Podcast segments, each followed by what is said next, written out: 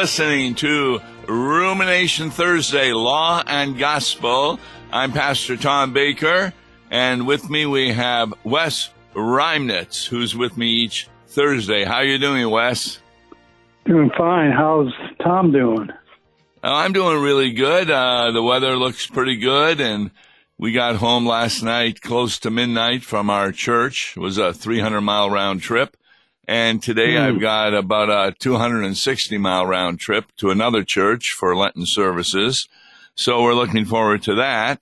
But we're going to be talking about something that I didn't think we would be talking about. And it's something that's really, in my view, very exciting. For years, I would agree. You know, for years I've been on. Uh, let, let, me let me get the introduction through. Okay. For for years I've been on KFUO. I began in March 1997, so this is March 2021. For 24 years I've been on KFUO, and one of the topics that we talk a lot about is the pro-life movement. And for 24 years, when I talk about this, not once have I been told not to speak about that. I mean, you don't find many radio stations that are so pro life as KFUO. Well, I received an article that totally surprised me. It was written on January the 15th, 2021, and it simply gives a report that the state of Missouri has become the first state in America to no longer perform abortions. Now, Time magazine had a chart once about every state and the restrictions they had on abortions. But in Missouri, they did something, and it wasn't just last week or something. It occurred on May the 17th, 2019, where Missouri passed a law that made abortions illegal after eight weeks of pregnancy with no exceptions for cases of rape or incest. This has led every St. Louis abortion facility to stop doing abortions. Planned Parenthood says it will not perform abortions because it does not want to comply with Missouri's pro life laws. Instead, the St. Louis facility is referring women for abortions to a new Planned Parenthood a few miles across the border in Illinois. So Louise and I we actually drove by on Lindell, the Planned Parenthood uh, location, and there were gates there. Everything was locked up. And it certainly appears that even though they have a license to continue to do abortions because of this law, they have stopped. Now, why are we talking about that today? Well, first of all, in Missouri, we remember Rush Limbaugh, who has passed from this vale of tears, who was very pro life. And there were others, like on Fox News, Sean Hannity, and other TV personalities. Our own President Harrison uh, attended a smaller gathering because of the virus in Washington this month in the pro life movement. But to say that a state no longer performs abortions is something I can't believe has happened. And why I haven't heard about it is really beyond me because it occurred on May 17th, 2019. Now, I kind of blame, if you want to say blame or give credit to KFUO. You've got issues, etc., that is listened to all over the world, and they, Todd and Jeff, are very pro life. Then you got other programs besides Law and Gospel that are pro life. The coffee hour with Andy and Sarah, they're very involved in the pro life movement. And, and so I give credit to KFUO because it's heard in Missouri. And I just did not hear about the legislature in Missouri banning abortions after eight weeks, leading to the closing down of the abortion clinics. That's a, a real good thing. Well, as you come to that, there's a little bit more history to this as as you look at it. I was able to take a look at uh, Missouri Department of Health Statistics Services, with the report on abortions, and I found that to be quite interesting. And it, and it comes from these uh, what I call anti-life movements, these um, pro-abortionists. Uh-huh. All articles in 2017. There was roughly 4,000 abortions in the state of Missouri. By 2019, it had dropped to 1368, 1,368. By the year 2020, between January 1st and November 15th, it dropped down to 39.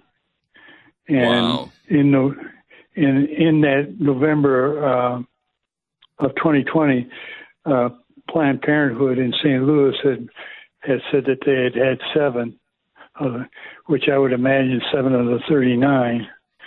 And uh, in 2017, there were, as I understand it, four clinics or four Planned Parenthoods in Missouri, and today there's only one. So there, it, it's had a, and these anti uh, life movements, the, in other words, the pro-abortionists, uh, say that these restrictions, that things like education, informing people about uh, when life begins, and is having a, a negative, negative effect on their being able to get out there. Yes, one of the things I really liked hearing, some of the states insist that before a woman has an abortion, she is shown images of the baby within her. And it says that when that occurs, 90% of the women decide not to have an abortion. So mm-hmm. there are laws that can be put into place that help women to understand what they are really doing with an abortion. And the state of Missouri is the first one. Tell me another radio station that is so pro life as is KFUO. I can't find one. No. Uh, there are radio personalities like Hannity and others on Fox News that are very pro life. But for a station, I can't remember one program ever on KFUO that was against pro life.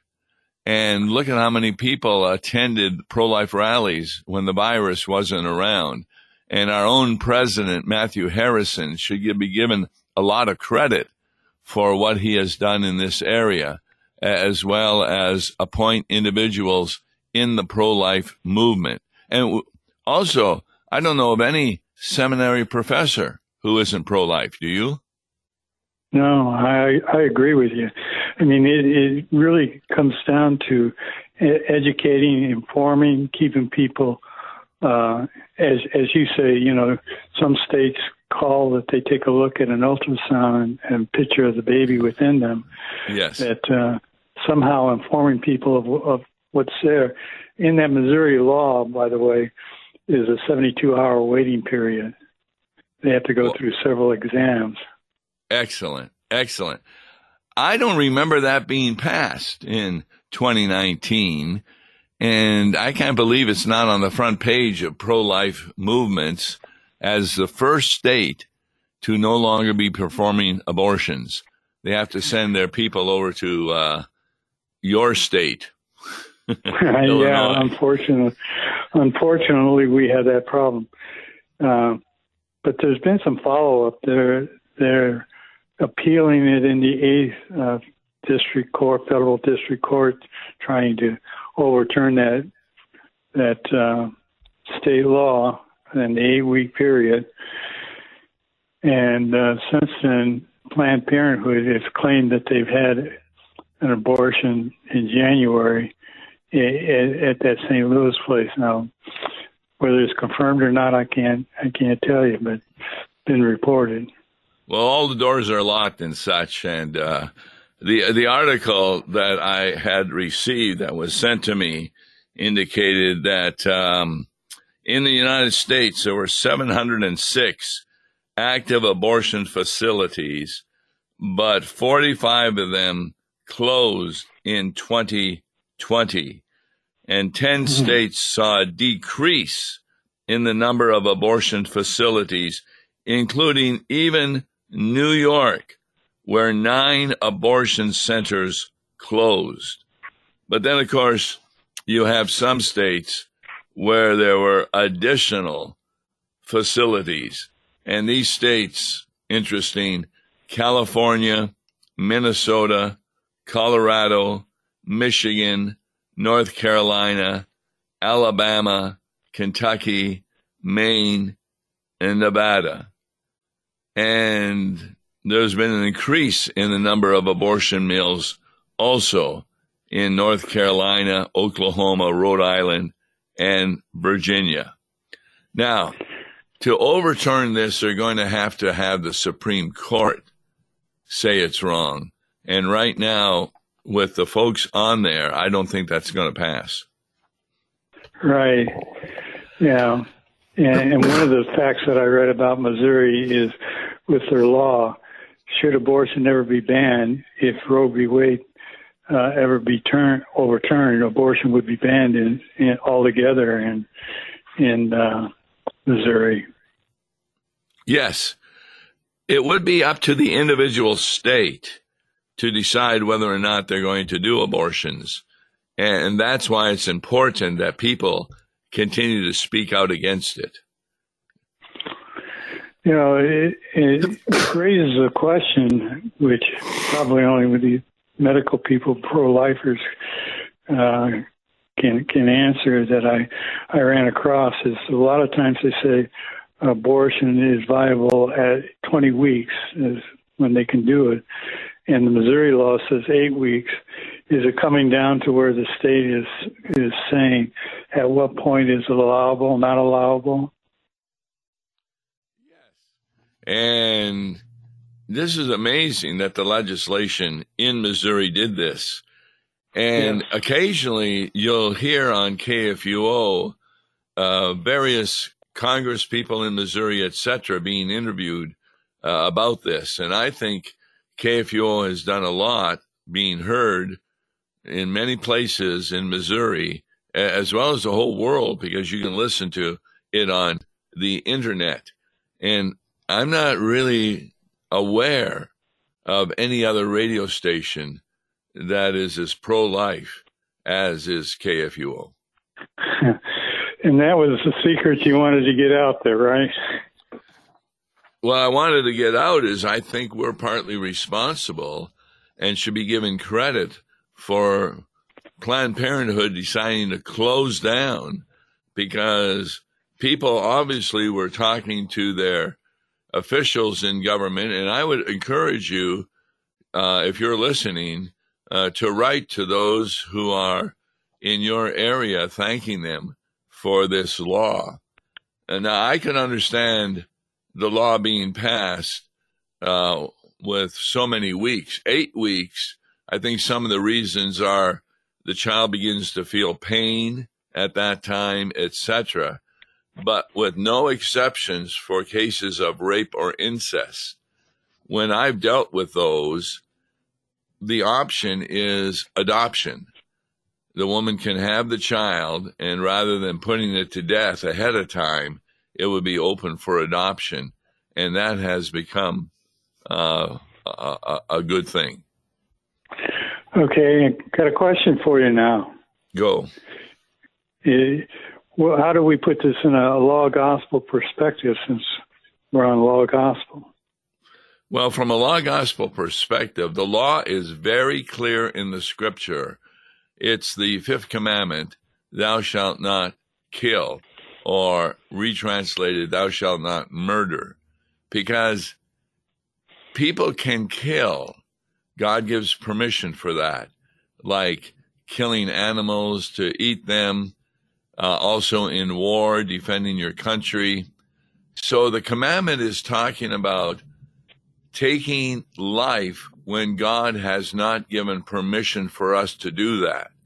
So the law is very clear that people are going against the will of God. Right now, I'm doing a series on the churches in Revelation, and it's really quite amazing how the problems of those seven churches are also the problems that are occurring here in the United States, such as with syncretism. Can you explain that? Syncretism? Well, it's syncretism is when when there's a cooperating effect going on. In other words, uh, we're cooperating with God in, in our salvation. And also, a false syncretism occurs also when we cooperate with other religious groups oh, that yeah. are definitely for the killing of children in the womb, for homosexuality, gay marriage, etc. And when congregations join with those groups, and when denominations have that particular point of view, that's called syncretism, which is exactly what Israel did and were sent into Babylonian captivity because of their adultery and many sins against God. Right. Yeah. Well, if you even back it up, uh, you read in in uh, First Kings and Second Kings and, and in Chronicles how Israel had multiple gods. They they would call upon the God of Israel and the God of Edom and you, name it Yeah. and they couldn't understand why they they weren't getting any answers every time they they followed the false gods. Exactly. In fact, the church we looked at yesterday uh, at our Lenten service was one in which God accuses them of being like Balaam and Barak, where the Midianites wanted a curse against Israel.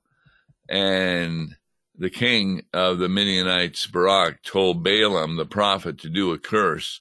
And he didn't do a curse, he refused to do that, but he talked with Israel to the point where they ended up committing adultery, fornication, etc., with the Midianites. And we've got Mm. that problem today, uh, where young people, when they get engaged, suddenly think it's okay to start living together prior to the marriage. Is that against the Bible?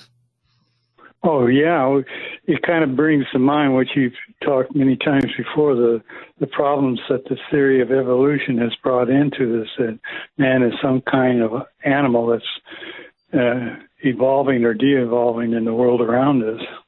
Exactly. And the church needs to stand up against these items.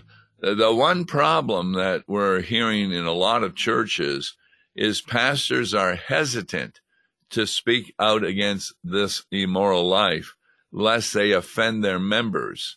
Now, when was the last time that Jesus kept quiet so he wouldn't offend someone? I don't remember an instance. No. Yeah, I mean, he didn't have to say to Peter, Get thee behind me, Satan. He didn't have to say to the Pharisees, By the way, your father is the devil. It's not Abraham that you think. So Jesus never minced words, but it got him crucified. And we Right. remember the Beatitudes. What's one of the Beatitudes about persecution? Blessed are those that persecute you. Yeah. And expect it. You know, on the other hand, those that are troubled over over the problems that they've encountered, in, in other words, have committed abortion and are sorrowful, Jesus also says, "Come to me, who, are heavy laden, and I will give thee rest." That there there is repentance found in the gospel. You know, uh, that uh, believing in in the blood of Christ for my sins, that uh, they are forgiven. And getting back to the law gospel you asked about, when a person becomes heavy laden, that is because of the law that he has either done, said, or thought something that kind of ruins his life. God has set up negative consequences for our sin. And the worst thing that God would do to a person or a nation is allow that person or nation to think wrongly and not have any negative consequences. About the closest that that came to in the Bible was Sodom and Gomorrah, where mm-hmm. the things they used to think were wrong, they now thought were okay, and vice versa. You know, that that brings to mind when you when you talk about that, and we talk about life is is John chapter ten, where it talks about the good shepherd, and Jesus said, "I came that they may have life and have it abundantly. What kind of abundant life are we talking about there? Yes, the life isn't a peaceful life here on earth, but a spiritual peace that regardless of what is confronting you in your own experience, God has promises. Last night at the end of the service, we sang a hymn that every verse begins, I am trusting thee, Lord Jesus. And then it would mm. say why we're trusting him. And I made the point that if you look at the hymn, the reason we trust him is because there is a promise he's given us behind what we are trusting him. So that, for example, when we baptize an infant, we trust that the infant has received faith and also the gift of the Holy Spirit and sins are forgiven. There's no evidence for that except the promises of, like Peter at Pentecost, that you'll receive the gift of the Holy Spirit, the forgiveness of sins, and the promises to you and to your little ones. So we trust Jesus. That's what Christianity is all about. And that kind of brings us full circle back to KFUO and many others in, in the state of Missouri, our president of, of our Senate, that uh, talked about the promises that, that, are found in the gospel of Jesus Christ and, and, where life really truly begins. Yes. And that's why it's important when you ever move to a new city, just don't look for a Lutheran church because there are Lutheran denominations that do not believe what the Bible says. Visit the church, talk to the pastor, listen to the sermon because your children are going to be brought up in the Sunday school and be hearing what that particular pastor thinks is correct. And so that's why we would encourage always to try and join a Lutheran Church Missouri Synod or one of the denominations that are in fellowship with us, which means they and we agree on God's word. And I think the more people listen to KFUO, the more they're going to have the right understanding of God, particularly on the pro life movement.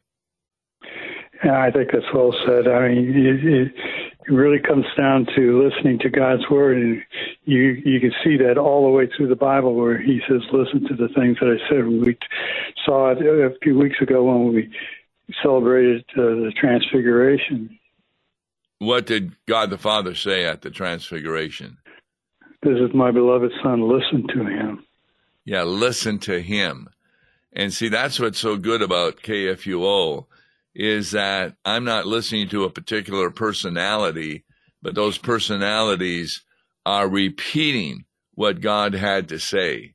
And that's why it's important to be telling others about KFUO so we can thank God what has happened that the legislature has done what it's done. I mean, I'm amazed because a lot of legislators will say, no, we're not going to allow rape. except in cases, I'm, I'm sorry, not allow abortion, except in cases of rape or incest. But even that has been refused, which I think is absolutely correct. It's just wonderful getting the good news of Jesus Christ out there.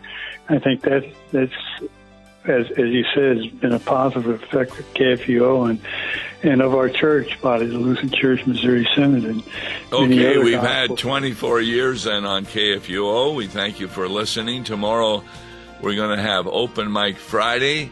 You can email if you have any questions on this article or anything else that Wes and I have talked about. Until tomorrow, God bless you. Listen to Law and Gospel each weekday morning at 9:30 on KFUO. For a tax-deductible gift to Law and Gospel, please make your check payable to Concordia Mission Society and mail it to Tom Baker, P.O. Box 28910, St. Louis, Missouri 63132. To give online, visit lawandgospel101.com or call toll free 1 877 267 1962. Views and opinions expressed on Worldwide KFUO may not represent the official position of the management or ownership of KFUO, the Lutheran Church Missouri Synod. If you'd like to comment on programs or topics heard on Worldwide KFUO, write us at KFUO, 1333 South Kirkwood Road, St. Louis, Missouri 63122. You can also leave a question or comment on our comment line at 314-996-1542. We are the messenger of good news, Worldwide KFUO.